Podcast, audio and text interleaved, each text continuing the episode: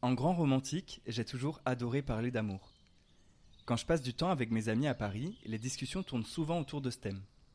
On parle de sentiments, de ruptures amoureuses douloureuses et du développement personnel qui s'ensuit, de sexe, de nouvelles rencontres, de crush et même de nos ex. Je pense que si j'aime autant échanger autour de ces thématiques, c'est parce que d'un côté ça me rassure, notamment depuis que je bosse dans la mode. Ce que j'ai envie de vous raconter dans cet épisode tient d'une observation, d'un constat, d'un ressenti, d'une expérience personnelle. Car j'ai remarqué que, par exemple, dans l'industrie de la mode, être en couple c'est compliqué.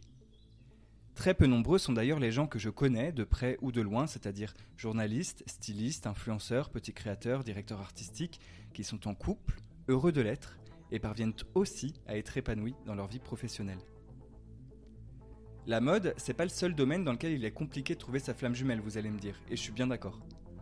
En revanche, ce que j'ai envie de comprendre, c'est pourquoi ce métier, pourtant si merveilleux et fantasmé, regroupe autant de personnes célibataires ou qui ont du mal à entretenir une relation de couple stable et saine, si je peux définir la relation de couple idéale comme telle. Car c'est pourtant bien dans ce milieu, la mode, qu'on rencontre des profils hypersensibles, amoureux de l'amour, de romantisme et de tout le package qui va avec. Épisode 3 Peut-on trouver l'amour lorsqu'on bosse dans la mode?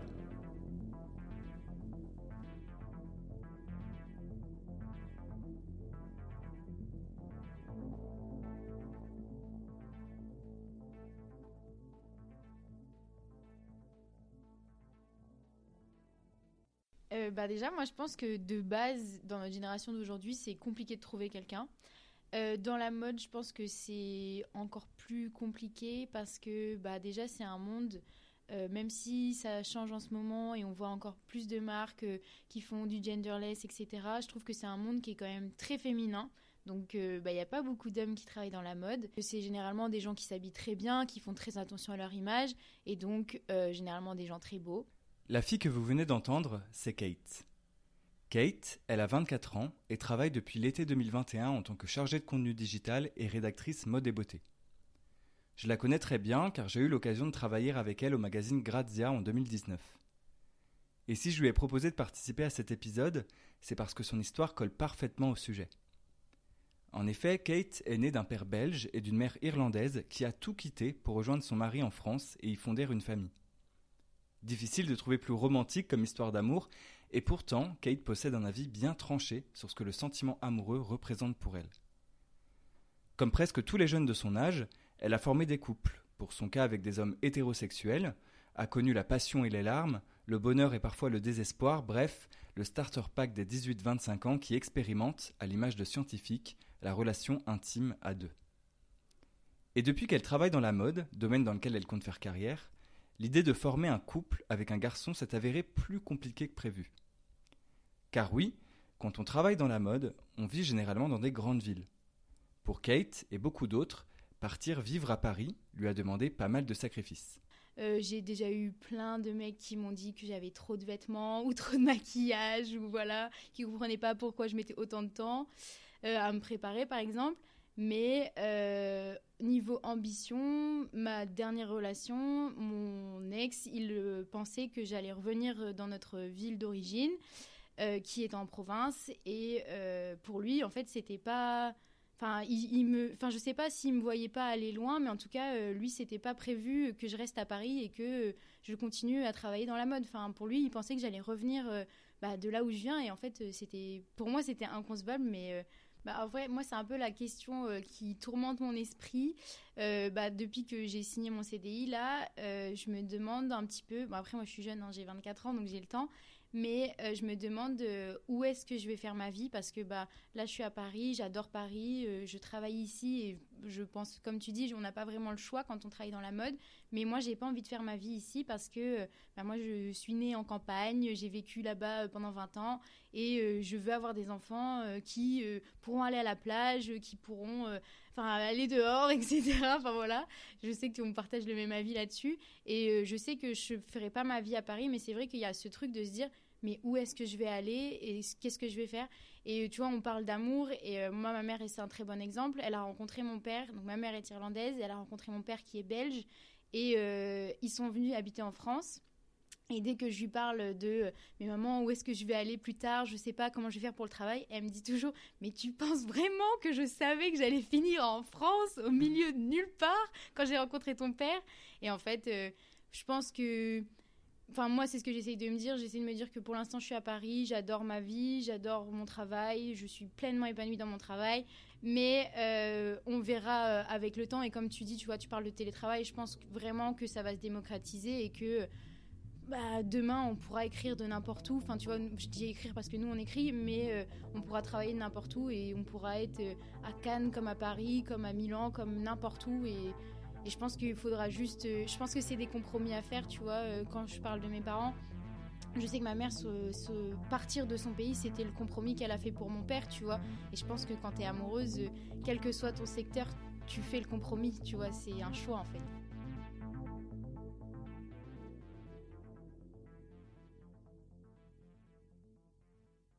Vu qu'on traite d'un sujet cliché, on va commencer par un exemple cliché. Dans le film Le Diable s'habille en Prada, sorti en 2006, Andrea, jeune journaliste fraîchement débarquée au prestigieux Runway, découvre les coulisses d'un magazine de mode et de sa rédaction. Une bosse infernale et sans cœur, des collègues hypocrites et superficiels, mais surtout un travail qui demande tellement de sacrifices que la relation de couple d'Andrea finit par se ternir. On note d'ailleurs que ce n'est qu'à la fin du film que la jeune femme retrouve son bien-aimé, seulement après avoir fait une croix sur la presse féminine. Alors si personnellement cette partie me gêne beaucoup, car elle dessine le portrait d'une femme qui préfère abandonner une carrière brillante pour satisfaire les caprices d'un homme qui ne supporte pas voir sa copine réussir mieux que lui, elle est tout de même le reflet d'un cliché de la mode qui, en y réfléchissant bien, possède une part de vérité. Pour y voir plus clair, j'ai contacté Agnès. Elle est coach en amour, certifiée Love Coach en intelligence émotionnelle et amoureuse et en expérience psychanalyse. Qui plus est, elle a également bossé pendant 17 ans dans un journal de beauté du groupe Marie-Claire. Depuis son site professionnel que vous retrouverez en barre d'infos, elle propose des consultations avec ses propres méthodes qu'elle juge réalistes, simples et efficaces. Forcément, m'entretenir avec elle pour cet épisode relevait de l'évidence. Déjà, le sujet du temps, comme vous dites, c'est vrai que c'est des métiers en général de, gens très passionnés et du coup qui comptent pas leurs heures. Ça, c'est vrai. Mm. Donc, euh, voire même, même des fois payés, pas payés, s'en foutent en fait. Hein. Ça, j'ai bien vu ça. C'est incroyable. Mm. Mais ils ont une passion et ça veut dire que euh, ils se, ils se nourrissent quand même de quelque chose pour eux-mêmes qui leur fait du bien. Et ça, c'est important. Donc mm. ça, je trouve que c'est bien d'avoir. Moi, j'ai trouvé ça formidable. Les gens de la mode sont des passionnés. Et ça, c'est bien. Mais, du coup, le mot passionné, quand on se passionne pour quelque chose, que ce soit la mode ou autre chose d'ailleurs, bah, forcément, ça, indique qu'on va aussi être très passionné en amour et qu'on va attendre un peu la même chose, que ce soit aussi fort et, toujours un peu là où. Alors que euh, c'est vrai que dans le milieu de la mode, comme on connaît ces, ces, moments forts, en fait, et euh, où on se sent bien et où en effet ben, en gros, c'est quand même beaucoup de personnes, il ne faut pas généraliser, hein, mais beaucoup ont quand même une grosse faille narcissique. Mm. C'est-à-dire qu'ils ont besoin de plaire, ils ont besoin de porter tel truc euh, parce que euh, sinon ils ont l'impression d'avoir l'air ridicule, que le sac, il faut absolument que ce soit telle marque, et si c'est le dernier, parce que d'un coup tout le milieu de la mode porte, j'en sais rien à l'époque, moi, c'était par exemple, euh, euh, c'était tout le temps cette marque-là, euh, Zadig et Voltaire, où il fallait que les pubs de là, qu'on mmh. payait une blinde, etc. Et, il était hors de question. Bah, il y avait une, un espèce de cliché là-dessus, et en même temps, et en même temps de pouvoir s'habiller avec un mélange monoprix, machin. Enfin bref, avoir du style, hein, tout simplement. C'est mmh. quand même, il y a une recherche de je veux du style, je veux plaire. Donc en effet, il y a quand même une faille à la base, je pense, chez les gens de la mode, une faille narcissique. Donc ils ont mm. besoin absolument de plaire. Et en même temps, ils sont pris par le temps, euh, parce qu'ils travaillent beaucoup. Donc, euh, donc forcément, c'est plus compliqué de trouver, j'allais dire, l'amour durable, tout simplement, l'amour établi en couple. Euh, surtout qu'en plus, il y, a une erreur pour moi dans le milieu des gens de la mode, qui est une erreur qu'on retrouve dans d'autres métiers, hein, mais qui est claire et nette dans le milieu de la mode, c'est ce que j'appelle le PAF. On confond le PAF et le E. Et pourquoi c'est quoi le PAF? C'est le paraître, l'avoir et le faire. Hmm. Je parais, je suis beau, je m'habille bien, etc. je, suis, voilà, j'ai mon petit ego, je, me sens bien dans, mes fringues et dans mon style. Il y a l'avoir, j'ai de l'argent, j'ai j'ai euh, tel objet, je possède en fait plein de choses bien et mode, mhm. et j'ai euh, donc le paraître, l'avoir et le faire. Je fais un métier dans la mode, donc, euh, donc vous voyez, donc tout ça fait que on, a une illusion quand on, et les gens de la mode ont ce paf, j'allais dire. Mhm. Ils sont là-dedans. Le problème, c'est que l'amour, c'est pas là qu'on va le trouver, c'est mhm. dans l'être, c'est-à-dire dans la personne profonde, justement, de tout ce qui se voit pas. Et il est là le problème. Et c'est mm. pour ça que les gens de la mode ont du mal à trouver l'amour parce que au lieu de se pencher sur les valeurs, ils se penchent sur des, valeurs superficielles, mm. j'allais dire. Mais qui sont superficielles, pas tant que ça, parce qu'elles sont importantes. Ça mm. n'empêche pas, les gens de la mode ont le droit à trouver, ils peuvent trouver l'amour, il n'y a aucun problème. On peut adorer la mode, s'habiller super bien, avoir un style énorme, plaire partout et, connaître l'amour. Mais ça va être une décision et euh, ça va être aussi, un, j'allais dire, une, une comment je pourrais dire, un, comprendre qu'on va renoncer.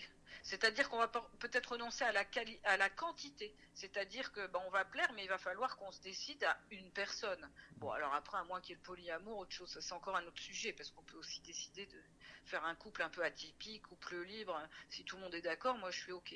Mais, mais en tout cas, il faut quoi qu'il en soit, même si on fait des couples à plusieurs, il faut arriver à comprendre que l'amour, c'est ce qu'on doit aller chercher, c'est ce qui, ce qui se voit pas, c'est les qualités, c'est les valeurs humaines. Ça va être ça ou, les valeurs, en tout cas l'intentionnalité de la personne de ne pas blesser déjà, par exemple, mm. et de vouloir que l'autre soit heureux. Et quand on a ça pour l'autre, je veux que tu sois heureux, même sans moi, bah, même si tu sors à une soirée euh, hyper hype et que moi je suis pas invitée parce que je travaille pour un autre journal ou que je suis pas là, euh, ben, on fait confiance et, on aime l'autre parce qu'on sait qu'il va passer de bonnes soirées et qu'il va mm. peut-être parler à d'autres mecs, à d'autres nanas, et puis que, mais on sait qu'on a confiance. Mm. Donc c'est euh, c'est possible, mais il faut vraiment comprendre que euh, et, malheureusement, je vous dis, hein, 9 personnes sur 10 comprennent pas que bah, si on est bien avec l'autre, qu'on passe des bons moments et, et qui nous plaît, bah, on va être heureux. On touche du doigt du bonheur, mais on, touche, en fait, on confond le plaisir et le bonheur. Hmm. Avec ce que vient de dire Agnès, on peut avoir peur. Car c'est tout à fait ok d'avoir peur de ne pas trouver quelqu'un ou de ne pas constamment se remettre en question. Mais je trouve qu'Agnès vise très juste sur beaucoup de points. Je pense premièrement à la notion du temps qu'elle aborde.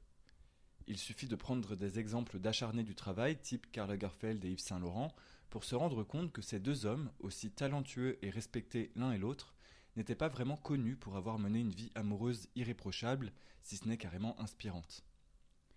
Je pense aussi à la notion de sacrifice, comme vu avec Kate. Quitter la province pour rejoindre la capitale, c'est parfois très dur mentalement.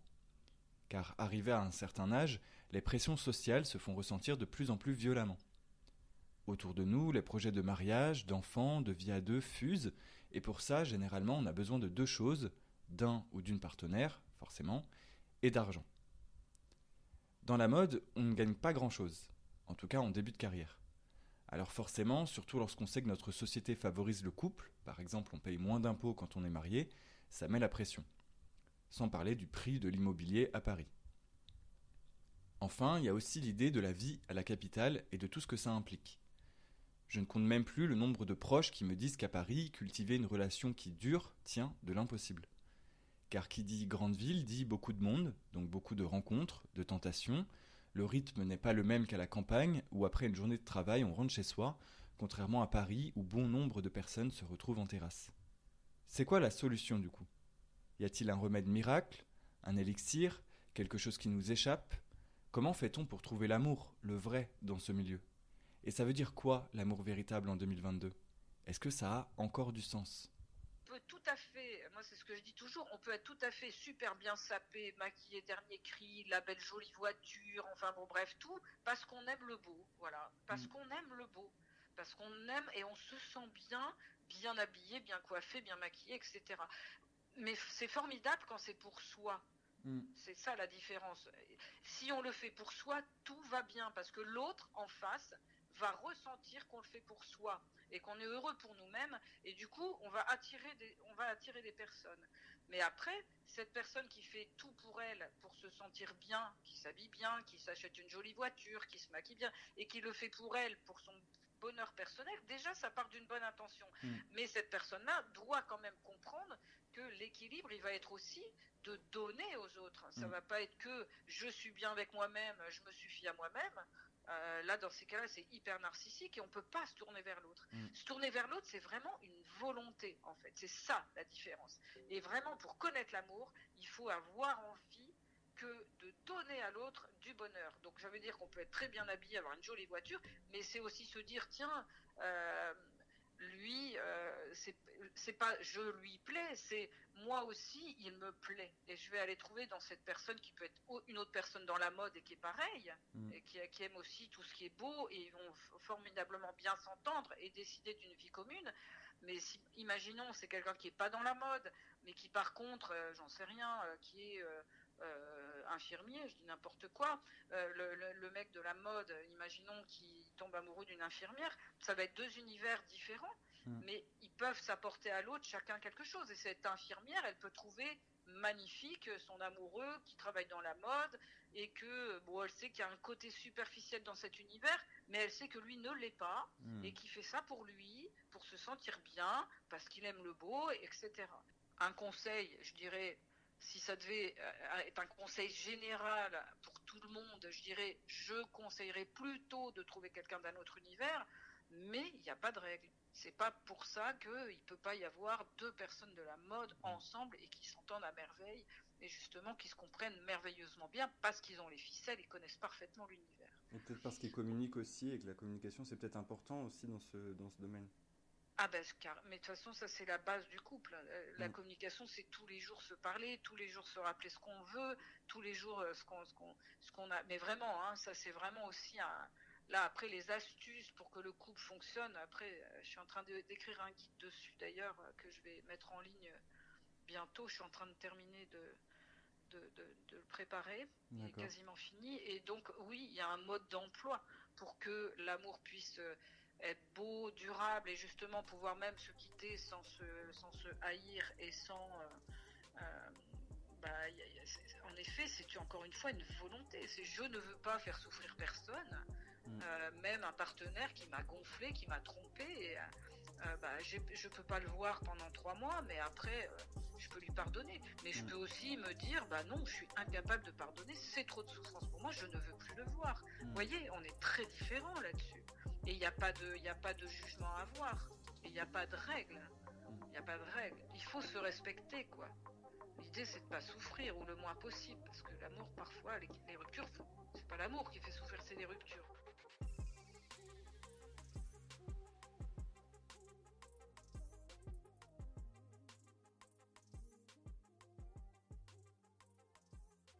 Côté, il y a beaucoup de choses qui me font relativiser sur ce sujet. Il y a quelque temps, j'ai vécu une rupture amoureuse très douloureuse.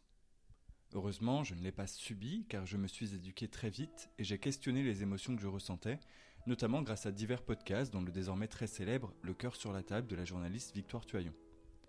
Mais également en méditant énormément, en changeant quelques traits de mon comportement, en bousculant mes habitudes, celles dans lesquelles jamais, cinq ans plus tôt, je pensais un jour pouvoir me défaire. J'ai envie de terminer cet épisode sur une citation tirée d'un article pioché dans le magazine Elle qui dresse le portrait des gens de la mode. Dans ce papier, la journaliste dit, je cite, À votre avis, à quoi ressemble vraiment la vie des stylistes de mode et des hit girls? À une immense garde-robe bondée de tenues toujours plus glamour?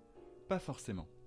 Derrière les apparences, le monde de la mode est un univers éclectique, composé de personnalités uniques qui avancent parfois à contre-courant dans le but d'imposer leur propre vision du style. Est-ce qu'on n'aurait pas là la solution à nos maux?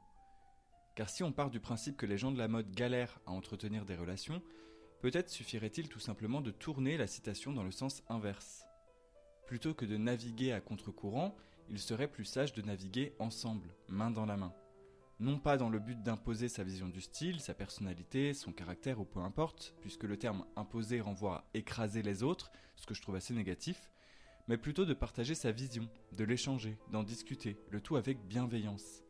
Et rassurez-vous, la bienveillance dans la mode, ça existe. dans n'importe quel autre secteur professionnel d'ailleurs. Il suffit juste de savoir bien s'entourer. Vous venez d'écouter l'épisode 3 du podcast The Fashion Grad Talk. Merci à Agnès pour cet échange qui m'a fait grandir et qui me prouve bien que je ne fais pas ce métier pour rien. Merci à Kate également pour sa participation. Et merci à vous, chers auditeurs, pour votre confiance et votre patience. Les sources des articles cités dans l'épisode seront disponibles dans la barre d'infos. Si vous avez la moindre question ou si vous souhaitez me faire un retour ou juste me dire bonjour, je vous donne rendez-vous sur mon Instagram, at AugustinBGR. À bientôt.